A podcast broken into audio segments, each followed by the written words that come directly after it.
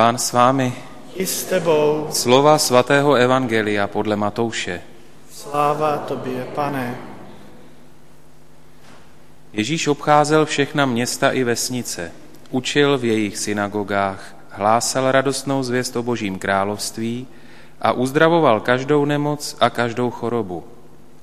Když viděl zástupy, bylo mu jich líto, protože byli vysílení a skleslí, jako ovce bez pastýře. Tu řekl svým učedníkům, žeň je sice hojná, ale dělníků málo. Proste proto pána žně, aby poslal dělníky na svou žeň. Potom si zavolal svých dvanáct učedníků a dal jim moc nad nečistými duchy, aby je vyháněli a uzdravovali každou nemoc a každou chorobu. Slyšeli jsme slovo Boží. Chvála tobě, Kriste.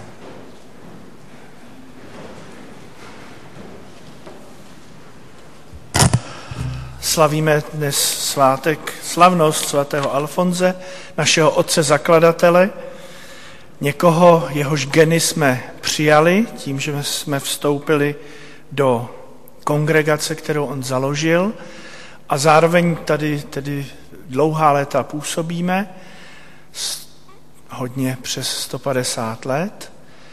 A tak vlastně i ta jeho myšlenka, jeho myšlenky, jeho způsob života se nějakým způsobem šíří i z této posvátné hory. Svatý Alfons vůbec není jednoduchý svatý. Já jsem si tady napsal něco na papír, protože těch údajů je hodně, tak něco vám řeknu. Dožil se 91 let.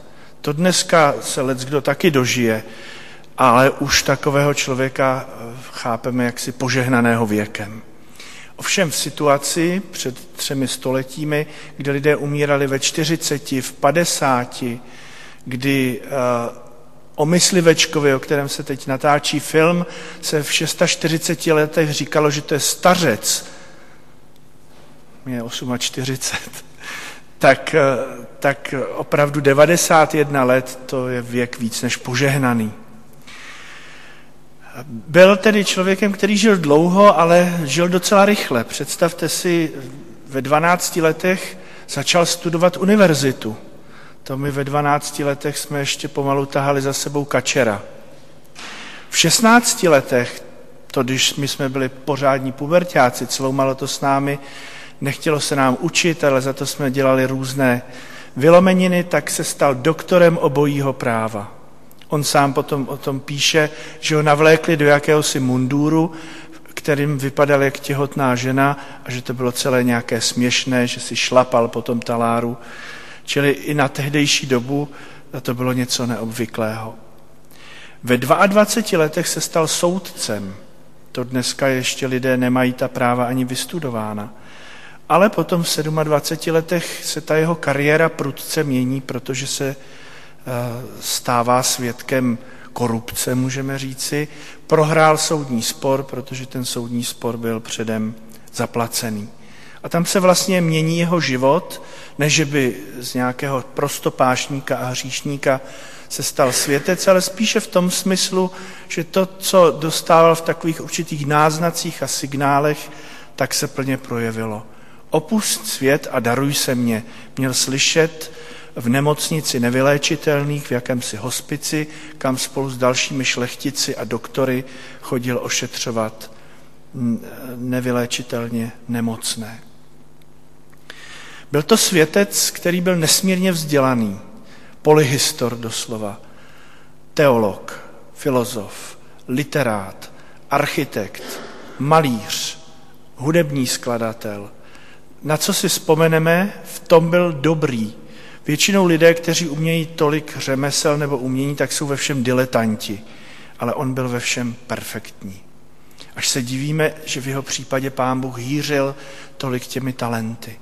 Nebylo to ale jenom talentem, bylo to také velmi vydřené, protože měl doma tvrdou výchovu. Jeho otec byl námořní kapitán. To byl člověk, který se nemohl jen tak s někým mazat, bychom řekli, protože měl neposlušné a tvrdé námořníky na lodi, ale taky disponoval otroky a různými trestanci, kteří pomáhali při veslování na té jeho lodi a on vlastně velel celé flotile lodí, protože byl eh, řekněme, šéfem vojenského loďstva Neapolského království. No a stejně jako byl kapitánem na lodi, tak byl kapitánem doma. Alfonze různě zamykal a posílal k němu ty nejlepší učitele. Jednou, když Alfons eh, trošičku si povyrazil z kopítka a vrátil se domů, tak všechny knížky, ze kterých studoval, byly pryč a na stole byl paklík karet. A táta mu říká, tak tady máš to svoje studium, když se teda nevěnuješ studiu, tak si hraj ty karty. Takže to byl život docela těžký a myslím si, že Alfons právě z toho, jaký měl vztah s otcem, často velmi napjatý a takto autoritativní, tak zpočátku bojoval i s obrazem Boha, kterého chápal jako přísného soudce. Maminka, to byl opak, to byla světice, velice jemná žena a po ní zdědil takovou tu jihoitalskou emocionalitu a můžeme říci i určitou křehkost a úzkostlivost. Takže on to sám ze sebou neměl moc lehké, když se mu tyto všechny vlastnosti skombinovaly v jeho životě. Nicméně se rozhodl přes všechny křiky a třískání dveří v jejich domácím paláci, že se stane knězem a jeho táta tedy se skřípěním zubů to povolil, s tím, že ovšem bude bydlet doma, nebude docházet do semináře a že potom, až se stane knězem, že také bude mít rezidenci doma. Můžeme se ptát, proč se stal knězem. My dneska chápeme, když se někdo stane knězem, že to je opravdu veliký a mimořádný dar v tom smyslu, že kněží je málo. V té době bylo v Neapoli naopak příliš mnoho kněží. Píše se, že tam byl vzorný klérus, ale taky tam bylo tisíce zahálčivých kleriků. Tři až šest tisíc chudých kněží, kteří se združovali i v lupičské bandy. Když byl mor, v Neapoli zemřelo 8, 8 tisíc duchovních a jako by se nic nestalo, stále bylo kněží dost. Kromě toho bylo 104 klášterů v Neapoli, tehdy to nebylo tak velké město, jak dnes, a v nich žilo 4,5 tisíce řeholníků a ne všichni vzorným životem. Takže Alfons se stal jedním z mnoha tisíc duchovních, ale vyniká kvalitou. Nicméně to, co postupně prožívá, je odchod, řekněme, jak říká papež František dnes na periferii. Hledá, kde by mohl být užitečný. Nejprve je to v Neapoli mezi chudáky, kteří tam žili. To znamená určitě i mezi těmi chudými duchovními, o kterých jsem hovořil, ale především mezi městskou chudinou, což byli tehdy námořní, eh, námořníci, přístavní dělníci, různé ženy eh, ne nejlepší pověsti, zrovna žebráci a podobně. Ty schromažďoval, těm se věnoval, ty vyučoval ve víře, eh, těm poskytoval vlastně svátosti a, tak jim vlastně dával ten boží život. Později chtěl vstoupit nejprve k oratoriánům, pak k jezuitům, pak chtěl na misie do Číny, prostě stále hledal, ale jednou našel nedaleko Neapole. Jestliže v Neapoli bylo příliš duchovenstva, těsně za Neapolí, pár desítek kilometrů, lidé v životě kněze neviděli, neznali základní pravdy víry, to, že neuměli číst a psát, tak to je ještě docela pochopitelné. A on se rozhodl mezi těmito lidmi zůstat, a přinášet jim zvěst o tom, že už nastala ta chvíle milosti, tak jak jsme o tom četli v prvním čtení. Hospodin mě pomazal, abych přinesl chudým radostnou zvěst, obvázal ty, kterým poká srdce, propuštěným, propuštění oznámil zajatým, svobodu uvězněným, abych vyhlásil milostivé léto. Takže to je opravdu eh, to, co můžeme vstáhnout nejen na Krista, jak on to o sobě sám říká, když tento úryvek četl v nazarecké synagoze, ale co můžeme vstáhnout na svatého Alfonze. On se stal opravdu obrazem Krista, vykupitele mezi těmi lidmi, kterým přinesl opravdové, skutečné a náhlé osvobození. No a protože si toto člověk nemůže nechat sám pro sebe, tak založil tedy družinu lidí, kteří s ním spolupracovali. A ten zrod nebyl vůbec jednoduchý. Byla to doba, kdy toto poutní místo bylo v době své nejlepší slávy. Ostatně v roce, kdy byla založena kongregace redemptoristů, tak tady eh, pražský světící biskup Špork korunoval milostnou sošku Pany Marie. Tady byli jezuité, bylo tu všechno zavedené, ale v tom Neapolsku začínalo něco nového a Alfons a jeho spolupracovníci měli mnoho nepřátel, jak vnějších, protože jakékoliv združení kněží mohlo být nepřátelské a tam pomaličku začínal mít navrh takový ten státní katolicismus, který potom se tady ujal za Marie Terezie a Josefa II., ale měl také spoustu vnitřních nepřátel, takže to společenství neustále se rozpadalo, zase dávalo dohromady. Ale jak byl Alfons jemný, tak byl vytrvalý a když věděl, že něco je správně a tu jistotu získával jednak rozumem, ale také tím, že se hodně modlil, že byl ve stálem spojení s Bohem, tak pak už se nedal od toho odradit. Dokonce se mu stalo něco tak zvláštního, že byl vyloučen z toho řádu, který sám založil.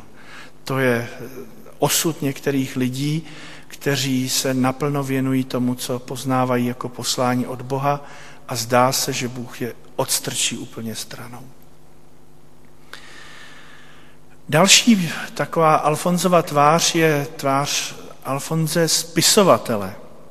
Tak napsal 108 knih. Nebyly žádné psací stroje, žádné počítače.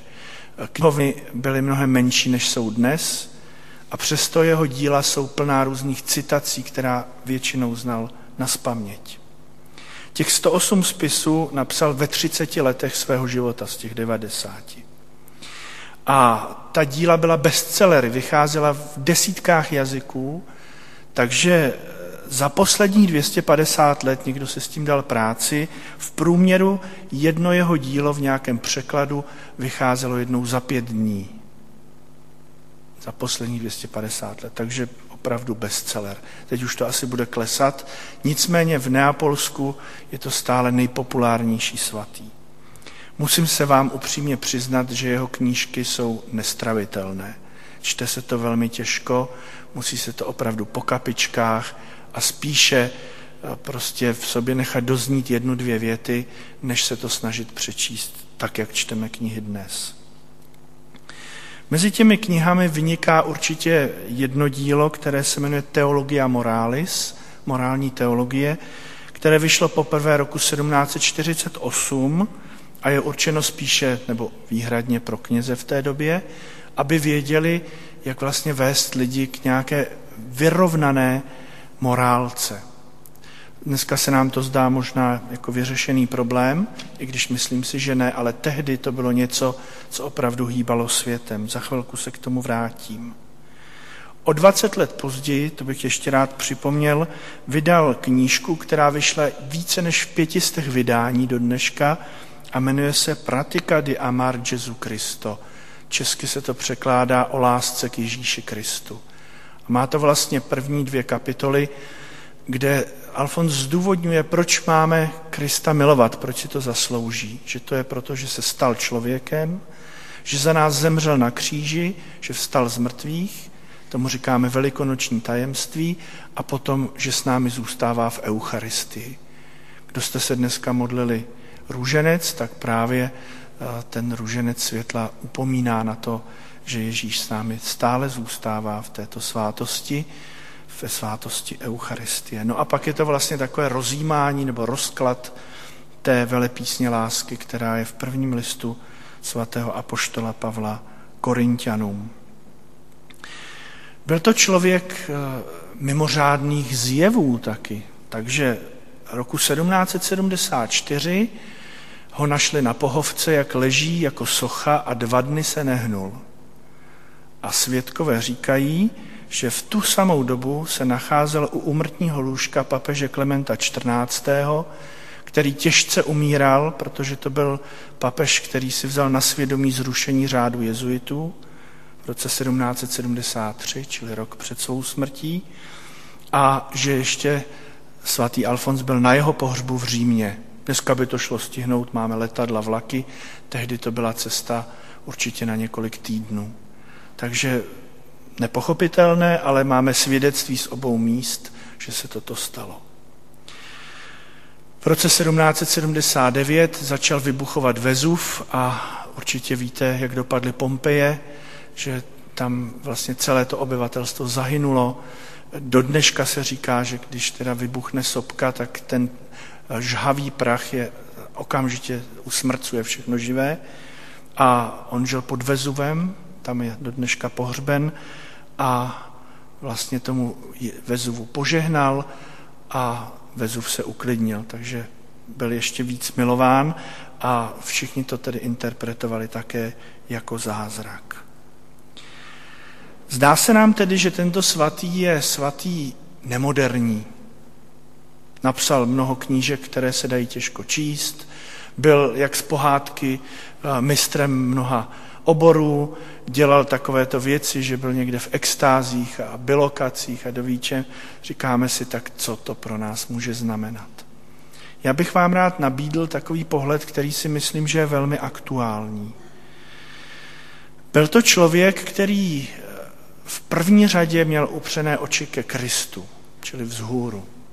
Ale zároveň nikdy nezapomínal na bídu člověka, čili díval se dolů.